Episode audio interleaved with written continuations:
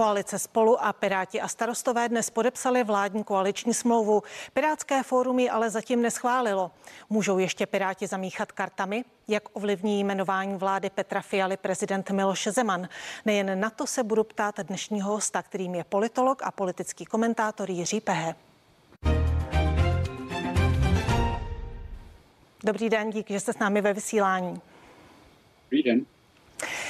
Jak se uh, díváte na uh, podepsání koaliční smlouvy na to, kdyby vlastně mohla začít fungovat nová vláda po tom dnešním kroku?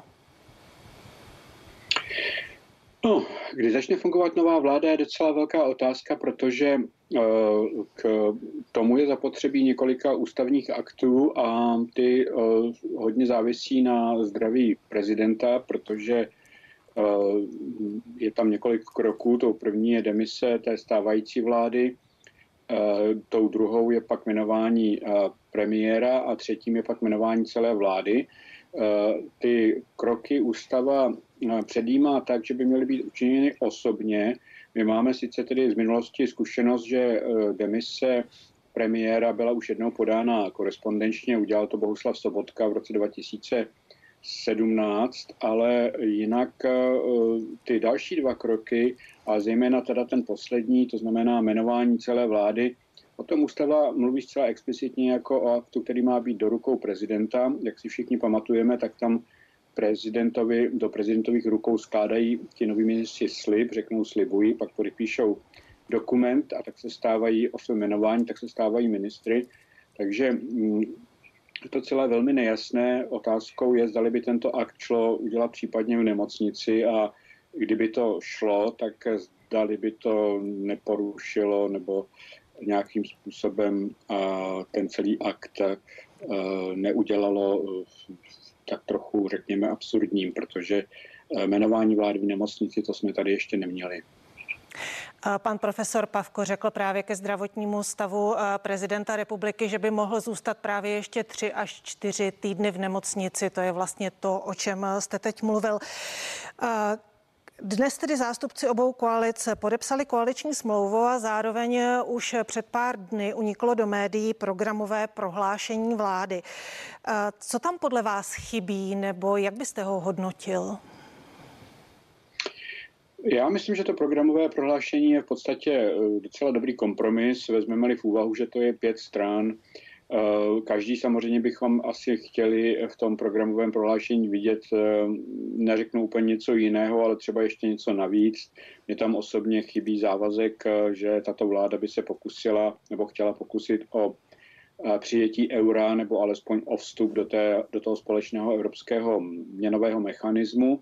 To tam, to tam není, takže to je evidentně ústupek eh, těch čtyřech eh, proevropských stran menších eh, vůči ODS, která je, je vehementně proti tomu, abychom mluvili o zavádění eura. Takže, ale myslím si, že to je zároveň dobrý příklad toho, co vlastně tato vláda bude, protože ona bude muset v některých oblastech opatrně našlapovat, Tou další oblastí, jako příkladu Vyšegrádská spolupráce, víme, že Piráti nebo stan jsou dosti kritičtí k Maďarsku a k Polsku um, v té současné podobě uh, a ODS spíše nad tím děním v Polsku nebo Maďarsku zavírá oči. Konec konců v Evropském parlamentu je ODS uh, ve společné frakci uh, se, stra- se stranou právo a spravedlnost Jaroslava Kačinského. Ačkoliv dnes všech pět stran podepsalo tu koaliční smlouvu, Pirátské fórum ji ještě neschválilo. Mohou ještě Piráti zamíchat kartami? Ano, mohou. Samozřejmě to Pirátské fórum je nevyspytatelné, to se skutečně do toho hlasování zapojí pravděpodobně většina členské základny a e, tam mohou existovat různé názory, e, jak dál postupovat. My to zatím přesně nevíme, nebyl, nebyl proveden žádný průzkum. E, spíše slyšíme výroky typu, že není důvod ten, tu účast Pirátů ve vládě nepotvrdit, ale když se člověk podívá na, ty, na některé výroky Pirátů, těch řadových Pirátů, tak vidí, že tam zase přílišná chutí do vlády není. Takže může to dopadnout tak, že eh, Piráti ehm, to odmítnou a v tom případě by nastala velmi zajímavá situace, protože by to samozřejmě nepoložilo ten projekt vládní koalice, ona by místo pěti členů měla čtyři, ale otázkou by bylo, podle jakého klíče by se rozdělila ta ministerstva, tři ministerstva, která mají mít Piráti, jestli by všechna z nich přešla pod gesci starostů a nezávislých, anebo jestli by se nějakým způsobem rozdělila i ve prospěch těch ostatních stran podle nějakého klíče. Jak vidíte tu pravděpodobnost toho, že by Pirátské fórum dalo červenou ke vstupu do vlády? Já to vidím spíš tak, eh, eh, řekněme 60% pro vstup do vlády, 40% proti, ale mohu se mílit. Opravdu na ty, eh, řekněme, útroby pirátské strany nejsem expert úplně. Tam, tam skutečně může převážit názor, že Piráti by si tím vstupem do vlády mohli uškodit. Je tady odstrašující příklad zelených, kteří vstoupili v roce 2000 10, tuším, do Topolánkovy vlády a pak, eh, nebo to vlastně ještě dříve než v tom roce 2010, a eh, pak eh, po pádu Topolánkovy vlády už se nebyli nikdy schopni vrátit do sněmovny. Prostě proto, že ta strana byla svou identitou, tou primární identitou spíše levicová, spousta jejich členů a příznivců viděla ten vstup do pravicové konzervativní vlády jako zradu. To by se mohlo stát i Pirátům, takže to tam určitě bude hrát velkou roli při rozhodování. Nicméně, vzhledem k tomu, že Piráti v opozici by byli vlastně tak trochu také v defenzívě, protože oni by těžko mohli hrát roli nějaké silné opozice po té, co schválili ten vládní program, tak by, bych si myslel, že převáží nakonec názor, že přece jenom lepší pro ně být ve vládě a být vidět. Mým dnešním hostem je politolog a politický komentátor Jiří Pehe. Kdy budeme znát eh, kandidáty na ministerské posty? Eh, jsou nějaké pravděpodobné varianty, které unikají eh, do médií? Spekuluje se o nejžhavějších kandidátech na jednotlivé ministerské posty, nicméně oficiálně potvrzená nejsou ta jména. Budeme je znát v okamžiku, kdy prezident Zeman jmenuje Petra Fialu. A opět znova tady připomínám tu technikálii, že tedy bude muset to jmenování Petra Fialy proběhnout zřejmě osobně, protože těžko může ten premiér být jmenován na dálku přes nějakou videokonferenci, ale pokud se tak stane, tak pak v tom okamžiku Petr Fiala oznámí jména ministrů Eh, a prezident pak má eh, za úkol jmenovat eh, celou vládu. Takže budeme to vědět, řekl bych, někdy příští týden, zřejmě, protože ta ustavující schůze nové sněmovny potrvá několik dní, než, než se tedy všechno řeší, včetně výborů a podobně, tak bych řekl, že ke konci tohoto týdne bude sněmovna v situaci, kdy um, ta ustavující schůze bude zřejmě u konce pokud se kvůli nějakým hádkám nenatáhne. Takže začátkem příštího týdne bych řekl, že eh, vláda může podat demisi a eh, v zápětí může prezident eh, dostat svému slibu jmenovat premiérem Petra Fialu a ten pak nám nabídne ten definitivní seznam ministrů. Je někdo, kdo vás z těch žhavých kandidátů, jejichž jména se objevují v médiích, překvapil? No, překvapilo mě a překvapila mě některá jména, která jsou v podstatě širší veřejnosti neznámá. Ještě se to zrovna může změnit, ale třeba kandidát eh, TOP 09, pokud se nemýlím, na ministra kultury, pan Auer, tak jestli to tak ještě pořád je, tak to je sice osoba, která je známá v těch kulturních kruzích okolo Karlovarského festivalu filmového, ale jak širší veřejnosti není moc znám. Tam tam jsem byl trochu překvapen, protože si myslím, že ta kultura po tom, co zakusila za poslední dva roky, by si asi zasloužila silnější, silnější jméno, známější jméno.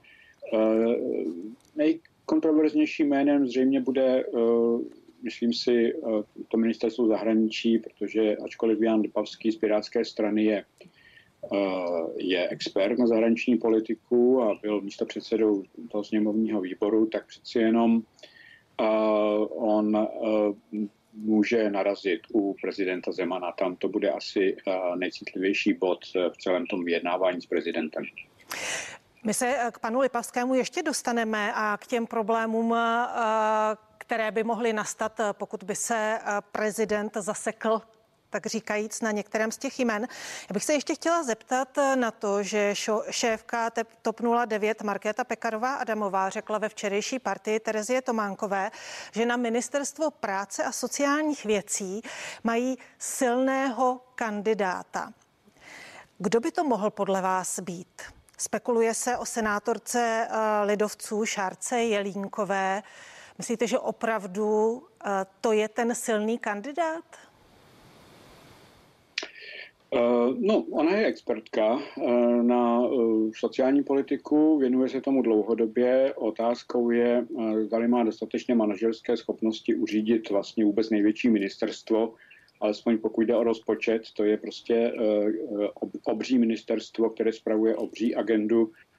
Tam si myslím, že nerozhoduje jenom ten, ta expertíza, ty znalosti věci, o kterých, kterých v kterémž to případě ona samozřejmě tu exper, expertízu má potřebnou, ale také ty manažerské schopnosti a ty zatím eh, v jejím případě neznáme.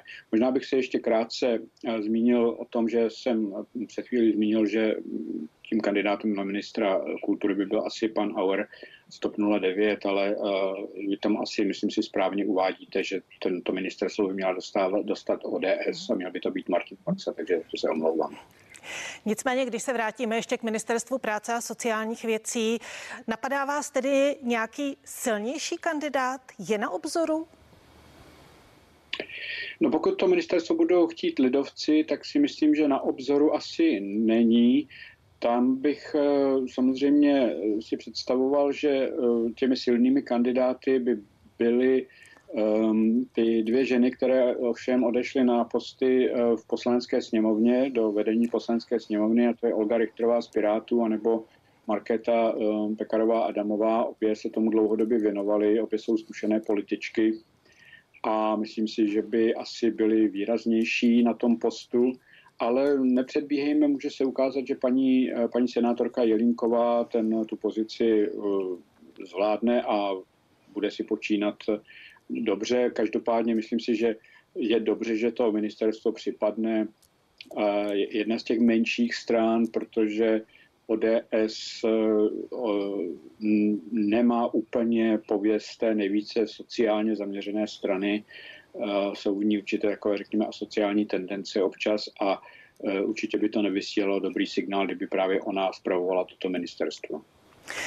Vy už jste před chvílí mluvil o tom, že některá jména uh, budoucích ministrů nebo kandidátů na ministerské posty uh, by mohla vadit uh, prezidentu Zemanovi. Mluvil jste o Janu Lipavském jako ministru zahraničních věcí.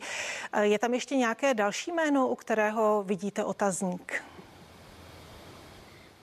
Ano, tak ehm, pokud se nepletu, tak jedním z nominantů na jednu z těch ministerských eh, eh, pozic je eh, také Mikuláš Beck, který tam se ale myslím rozhoduje mezi nimi ještě jedním kandidátem, který byl v minulosti poměrně, poměrně silně kritický prezidentů Zemanovým, byli spolu v konfliktu a jelikož víme, že prezident Zeman politiku pojímá dosti osobně a má tendenci se mstít lidem, které nemá rád, kteří mu tak říkají šlápy na kuří oko, tak to by mohl být další, eh, další nominant nebo kandidát, eh, kde by mohl být nějakému mm, konfliktu. Ale samozřejmě v, tom, v té vládní sestavě je několik dalších politiků, kteří mohli tak či onak by mohli prezidentovi vadit. Ta jeho kritéria úplně přesně neznáme, takže musíme si počkat. Prostě je to, je to také otázka, zdali uh, prezident Zeman má uh, vzhledem tomu zdravotnímu stavu vůbec chuť se pouštět do nějakých bitev uh, s vládou o to či ono jméno, protože to by možná vyvolalo ústavní konflikt a mohlo by to skončit, mohlo by to skončit pro něj vlastně docela špatně, protože hm, zatímco teď eh, ta, eh, ta parlamentní většina ustoupila od aktivace článku 66, tak pokud by eh, jmenování vlády nějakým způsobem protahoval pod známínkou, že se mu nelíbí ten či onen, tak ten článek 66 tady je ještě stále jakoby hrozba. Takže očekáváte, že prezident Miloše Zeman nebude tentokrát tak důrazný, jako byl třeba při skládání těch předchozích vlád nebo té předchozí vlády?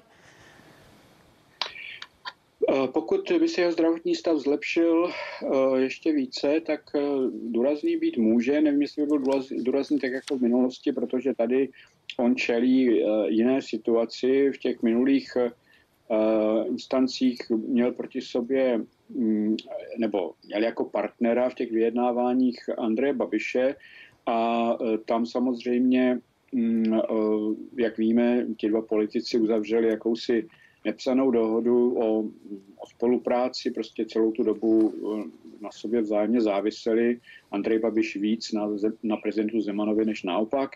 A to také hm, přeznamenalo to, že prezident Zeman, kdykoliv měl třeba při jmenování nové vlády nebo eh, někoho jiného ministra problém, jako se to stalo třeba s Michalem Šmardou v roce 2019, tak eh, věděl, že mu pravděpodobně Andrej Babiš ustoupí. A vlastně ta opozice tehdy neměla v rukou žádné nástroje, aby si dokázala vynutit eh, od prezidenta eh, postup, který by byl v souladu s ústavou. Eh, teď je to jinak.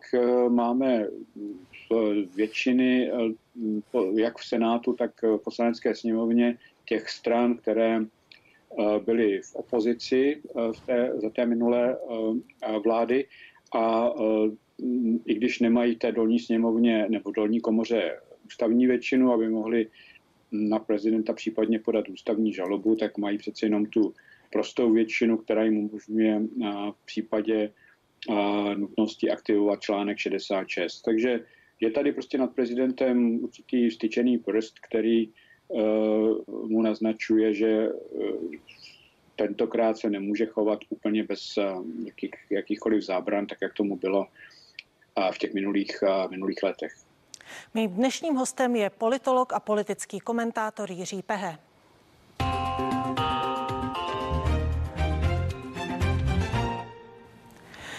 Dnes odpoledne ve dvě hodiny vlastně začíná ustavující eh, schůze nové poslanecké sněmovny. Určitě tím nejsledovanějším bodem eh, bude eh, jmenování vedení nové sněmovny. Očekáváte nějaké překvapení? Překvapení neočekávám, pokud jde o ta jména, ale může dojít, ne, nevím, jestli to mám nazvat překvapením, k, k, k určitému zádrhelu, pokud jde o mm, souboj o ta místo předsednická křesla, protože tam samozřejmě uh, bude to záležet na tom, zda hnutí ano uh, přijme tu jaksi vůli té momentální většiny, aby místo předsedou nebyl Radek eh, Vondráček. Eh, takže pokud by hnutí ano hm, znovu a znovu nominovalo Radka Vondráčka, tak se ta schůze může docela protáhnout a to určitě nikdo, nikdo nechce. Takže to bude velmi zajímavé. Zajímavé také bude, jak se vyřeší spor eh, s SPD, protože ta by chtěla místo předsednické křeslo, bude nominovat někoho, Eh, bude odmítnuta a i tam může dojít eh, k určitému eh, zdržování, pokud, pokud by se nakonec všichni dohodli, že to tak prostě má být. Jak by to vypadalo, pokud by ano trvalo na Radku Vondráčkovi a vlastně těch pět stran dvou koalic by ho odmítalo? Na jak dlouho by se mohla sněmovna zaseknout a jak by to mohlo dopadnout? Tam je otázka, zdali podle jednacího řádu, eh, a to přesně nevím, eh, může hnutí ANO opakovaně jmenovat prostě znovu a znovu Radka Vondráčka, anebo eh, zdali by zvolilo třeba taktiku, a to může samozřejmě udělat i SPD, takového té, té obstrukce, to znamená, že jelikož jim není vyhověno a oni opravdu chtějí Radka Vondráčka, anebo protože SPD opravdu chce místo předsedu, tak eh, mohou nejrůznějším způsobem zdržovat. Um, ty, ty obstrukční taktiky jsou, jsou známé, zažili jsme je v minulosti.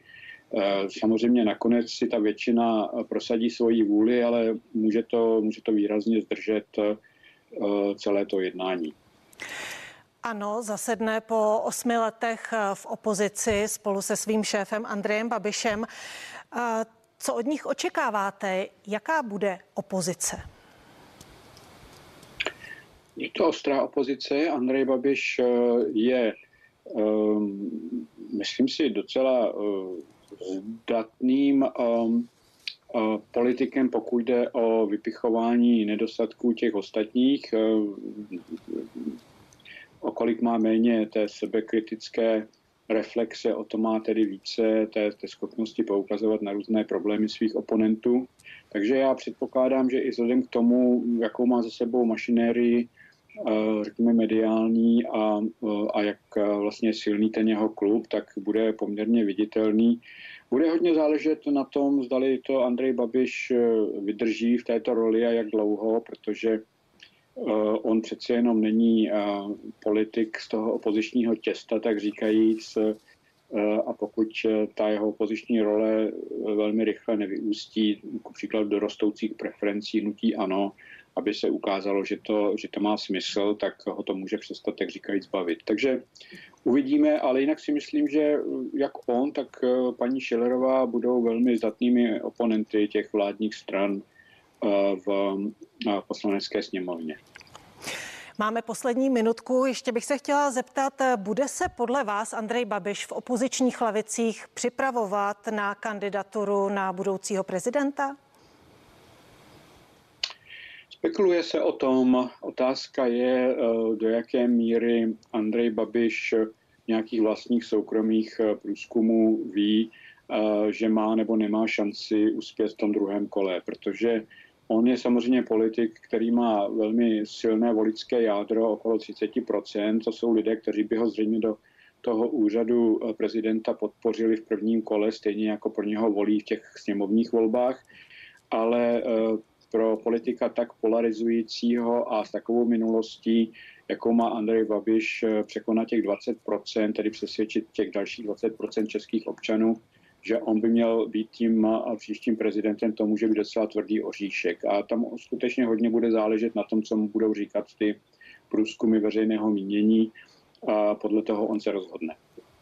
Politolog a politický komentátor Jiří Pehe byl mým dnešním hostem. Děkuji za to. Děkuji, nashledanou.